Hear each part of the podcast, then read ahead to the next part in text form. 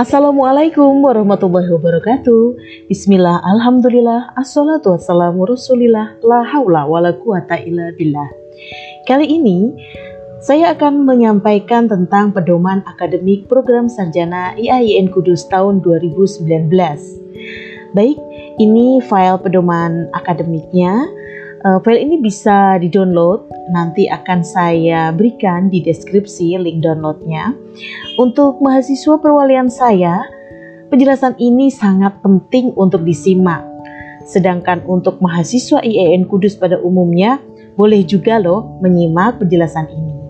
Dan untuk teman-teman sejawat dosen IAIN Kudus, saran dan kritik serta masukan untuk penjelasan terhadap buku pedoman akademik ini sangat saya nantikan. Baik, selanjutnya uh, saya akan menjelaskan tentang kita ke tentang penasehat akademik dulu atau pembimbing akademik. Kita bisa lihat di daftar isinya. Oke, mungkin kita berbesar ya. Mungkin kita ber perbesar di daftar isi untuk pembimbing akademik itu itu atau penasehat akademik itu ada di halaman 41. Jadi, bagi semua mahasiswa perwalian saya atau semua mahasiswa bimbingan saya ya, saya adalah uh, dosen penasehat akademik Anda semuanya. Uh, dan bagi saya pribadi, mahasiswa perwalian saya sudah saya buatkan grup WhatsApp sehingga memudahkan untuk komunikasi pada saat perwalian pun kita juga sudah terbiasa untuk ada dialog ya, menanyakan uh, progres uh, perkuliahan teman-teman. Baik kita langsung saja ke halaman 41. Kenapa subbab atau bagian tentang penasihat akademik ini penting sekali saya sampaikan kepada teman-teman? Karena selama ini dosen penasehat akademik ya mungkin hanya sebagai um, individu person orang atau dosen yang dicari ketika teman-teman mahasiswa akan meminta pengesahan untuk kartu studi tetap atau KST atau kalau di perguruan lain KRS gitu ya. Itu padahal ada banyak sekali dan signifikan sekali, penting sekali, bermanfaat sekali fungsi dari penasehat akademik itu. Dan itu sudah ada di pedoman akademik sesungguhnya. Baik, ini adalah penjelasannya. Jadi penetapan sistem kredit sebagai sistem pendidikan ya di perguruan tinggi itu sistem pendidikannya dengan sistem kredit semester ya. Memberi kesempatan kepada mahasiswa untuk merencanakan dan memutuskan mata kuliah yang akan diambilnya pada setiap semester. Dalam rangka perencanaan dan penetapan mata kuliah ini, mahasiswa berkonsultasi dengan penasehat akademiknya. Jadi tidak salah ya, betul kalau teman-teman mahasiswa perwalian mencari saya sebagai dosen penasehat akademiknya, sebagai dosen perwaliannya, sebagai dosen pembimbing akademiknya ketika akan merencanakan atau menetapkan mata kuliah. Tidak salah, betul. Tapi itu baru di paragraf itu baru di kalimat kedua loh itu masih banyak lagi sebetulnya fungsi saya buat teman-teman itu. Nah, saya lanjutkan ya. Meskipun demikian, penetapan tersebut sepenuhnya merupakan tanggung jawab mahasiswa sendiri. Ya, jadi dosen perwalian itu tentunya hanya mengarahkan, membimbing, memberi nasihat kepada mahasiswa semester ini bisa mengambil berapa SKS, berapa mata kuliah, berapa jumlah SKS-nya, pertimbangannya apa itu itu terjadi secara dialogis. Bukan karena ikut-ikutan temen atau biasanya kebiasaan di semester semester sebelumnya begitu bu. Itu enggak. Setiap mahasiswa itu punya problem masing-masing punya potensi masing-masing yang bisa dikembangkan di, di tiap semesternya. Itulah kenapa ketika uh, bimbingan akademik atau perwalian akademik itu kita perlu dialog. Gitu ya Keberhasilan mahasiswa dalam studinya tidak semata-mata didasarkan atas kemampuan akademiknya saja, melainkan banyak faktor yang bisa mempengaruhinya. Jadi bukan berarti nih teman-teman yang IP-nya bagus tuh IP-nya 4 atau 3,9 dan seterusnya ya. IPK-nya indeks prestasi kumulatifnya 4, 3,9, 3,8 dan seterusnya. Itu bisa di, bisa dikatakan sebagai mahasiswa yang studinya berhasil. Tidak selalu seperti itu. Hati-hati. Penasihat akademik berperan sebagai pembimbing atau penasehat mahasiswa dalam upaya menyelesaikan masalah, baik yang bersifat akademik maupun non-akademik. Tapi ada catatannya. Non-akademik ini adalah non-akademik yang ber, yang nanti akan mempengaruhi uh, yang nanti akan mempengaruhi prestasi akademiknya. Gitu. Misalnya begini, kalau uh, masalah akademik itu kan masalah yang berhubungan dengan perkuliahan, ya kan ya. Kemudian kegiatan uh, perkuliahan atau mungkin kegiatan di luar kuliah ya kegiatan ekstrakurikuler yang sesuai dengan perkuliahan, kompetensinya, yang sesuai dengan kemampuan mahasiswanya. Tapi kalau hal yang lain yang non akademik yang tidak sesuai dengan ke uh, prestasi akademik atau maaf yang non akademik tapi tidak ada hubungannya dengan prestasi akademik misalnya uh, apa? Problem percintaan. Ternyata ada masalah dengan pacarnya. Loh Bu, masalah dengan pacarnya itu tapi mempengaruhi prestasi perkuliahan loh Bu. Ya, mari kita telusuri. Ya. Atau problem finansial Oh Bu, problem finansial itu akan mempengaruhi kita bayar SPP-nya sehingga mempengaruhi perkuliahan kita Bu. Ya, nanti kita telusuri. Jadi problem itu harus ada hubungannya dengan harus uh, ada pengaruhnya dalam rangka peningkatan prestasi akademik. Itu ya. Tugas-tugas penasihat akademik antara lain adalah yang pertama, membantu mahasiswa dalam mengenali dan mengidentifikasi minat bakat, dan kemampuan akademiknya.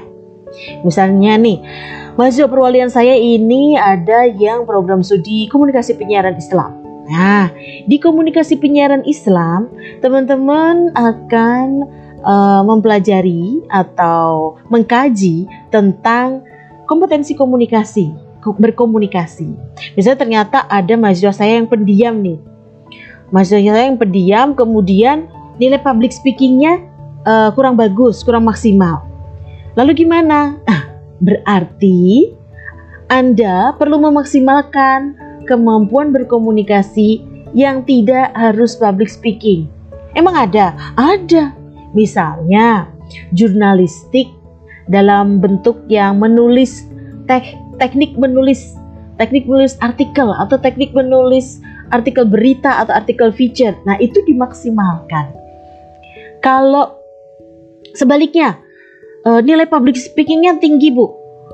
Terus, uh, tapi saya sebetulnya nggak kepingin public speaking, pengen yang teknik menulis. Nah, tapi bakat itu maksimal di situ. Maka dilatih public speakingnya, kemudian dituangkan dalam bentuk tulisan.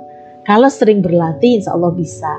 Dan masih banyak ya, serta kompleks ya. Tidak tentu saja tidak semudah ketika saya sampaikan seperti ini. Kita harus melihat berbagai faktor lainnya dalam individu mahasiswa tersebut, dalam konteks perkuliahan juga. Kemudian, tugas penasihat akademik yang kedua mengarahkan mahasiswa dalam mengambil mata kuliah per semester agar mahasiswa dapat memanfaatkan masa studinya dengan efektif dan efisien. Misalnya, semester ini IPK-nya dapat bisa dapat IP-nya bisa dapat 3,7 misalnya. Wah, ini bisa dapat 20 bisa ambil 24 SKS, Bu. Tapi saya semester ini ada kegiatan lain, ada hal lain yang ingin saya fokuskan, Bu. Gimana kalau saya tidak berani Bu kalau ngambil 24 SKS kok sepertinya sibuk gitu. Meskipun jarang ya kalau di kampus ini kayaknya kalau sudah bisa dapat 24 SKS ya hajar saja. Misalnya seperti itu. Saya sibuk bu. Saya udah bisa saya sepertinya tidak bisa memanage waktu. Kalau 20 SKS saja gimana bu? Nah itu nanti akan kita bicarakan lagi. Apakah memang sebaiknya seperti itu? Apakah ada apa-apa? Ambil 24 SKS saja. Toh perkuliahannya mudah ya. Kemudian yang berikutnya memberikan motivasi agar mahasiswa dapat menemukan jalan keluar serta pemecahan yang dianggap paling baik ketika menghadapi masalah.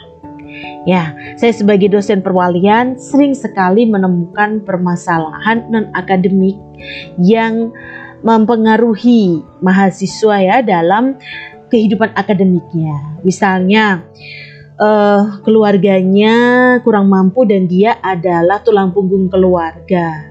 Perkuliahan dirasa me kurang memaksimalkan dia dalam mencari nafkah untuk keluarga, sehingga dia memutuskan untuk berhenti kuliah. Nah, itu kemudian kita bicarakan bagaimana solusinya atau bagaimana baiknya.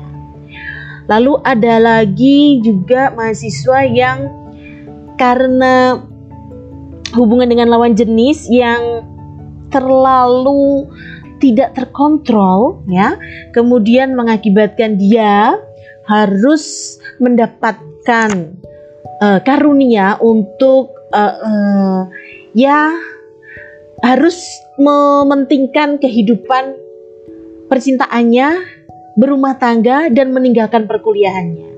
Nah, itu juga dan maaf dan memutuskan untuk uh, berencana memutuskan untuk meninggalkan perkuliahannya. Nah, itu juga perlu dibicarakan dengan dosen penasehat akademik, gitu ya.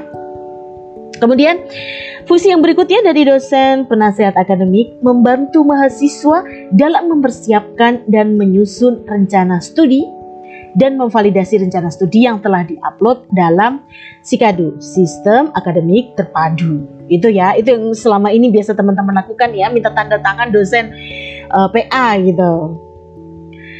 Fungsi berikutnya adalah memverifikasi dan memvalidasi SKPI, Surat Keterangan Pendamping Ijazah mahasiswa. Uh, mungkin ada beberapa angkatan yang belum ya yang belum uh, mendapatkan belum atau belum ada ya produk SKPI tersebut. Nanti ketika sudah ada dosen penasihat akademik ini harus memverifikasi dan memvalidasi SKPI teman-teman. Gitu ya.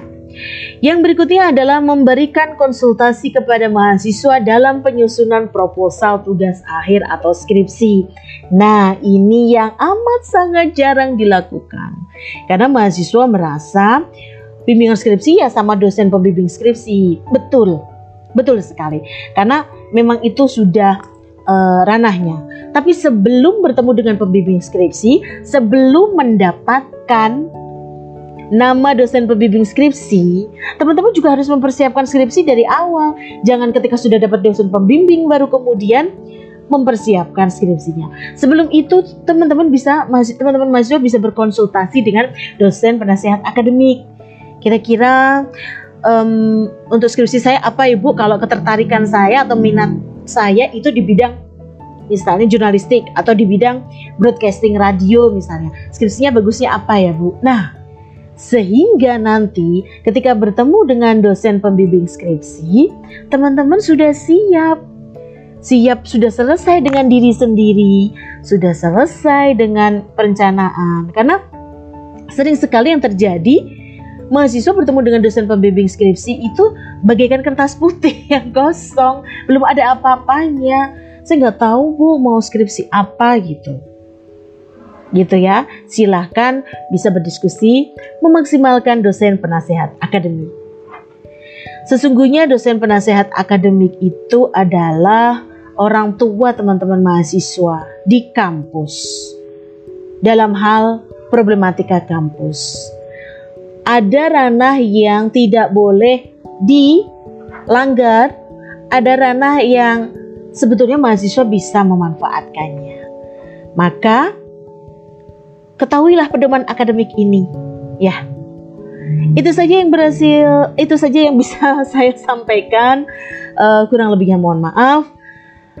Sekarang kalau teman-teman hanya berjumpa dengan dosen penasihat akademik itu satu semester satu dua kali lah mungkin ya bahkan kadang-kadang tidak berjumpa sama sekali karena kartu studi tetapnya atau KST-nya dititipkan sama teman maka temuilah dosen penasehat akademik sesering mungkin. Tentu, tentunya dengan terlebih dahulu membuat appointment atau janji ya. Jadi uh, bisa berkomunikasi, berdialog, sharing dengan dosen penasehat akademik itu lebih nyaman. Temuilah sesering mungkin dengan berbagai macam platform media komunikasi. Bisa dengan kalau enggak harus ketemu tatap muka, bisa bertukar kabar dengan pesan singkat di WhatsApp atau SMS atau telepon atau email apa pun itu. Itu ya. Terima kasih semoga bermanfaat. Wassalamualaikum warahmatullahi wabarakatuh.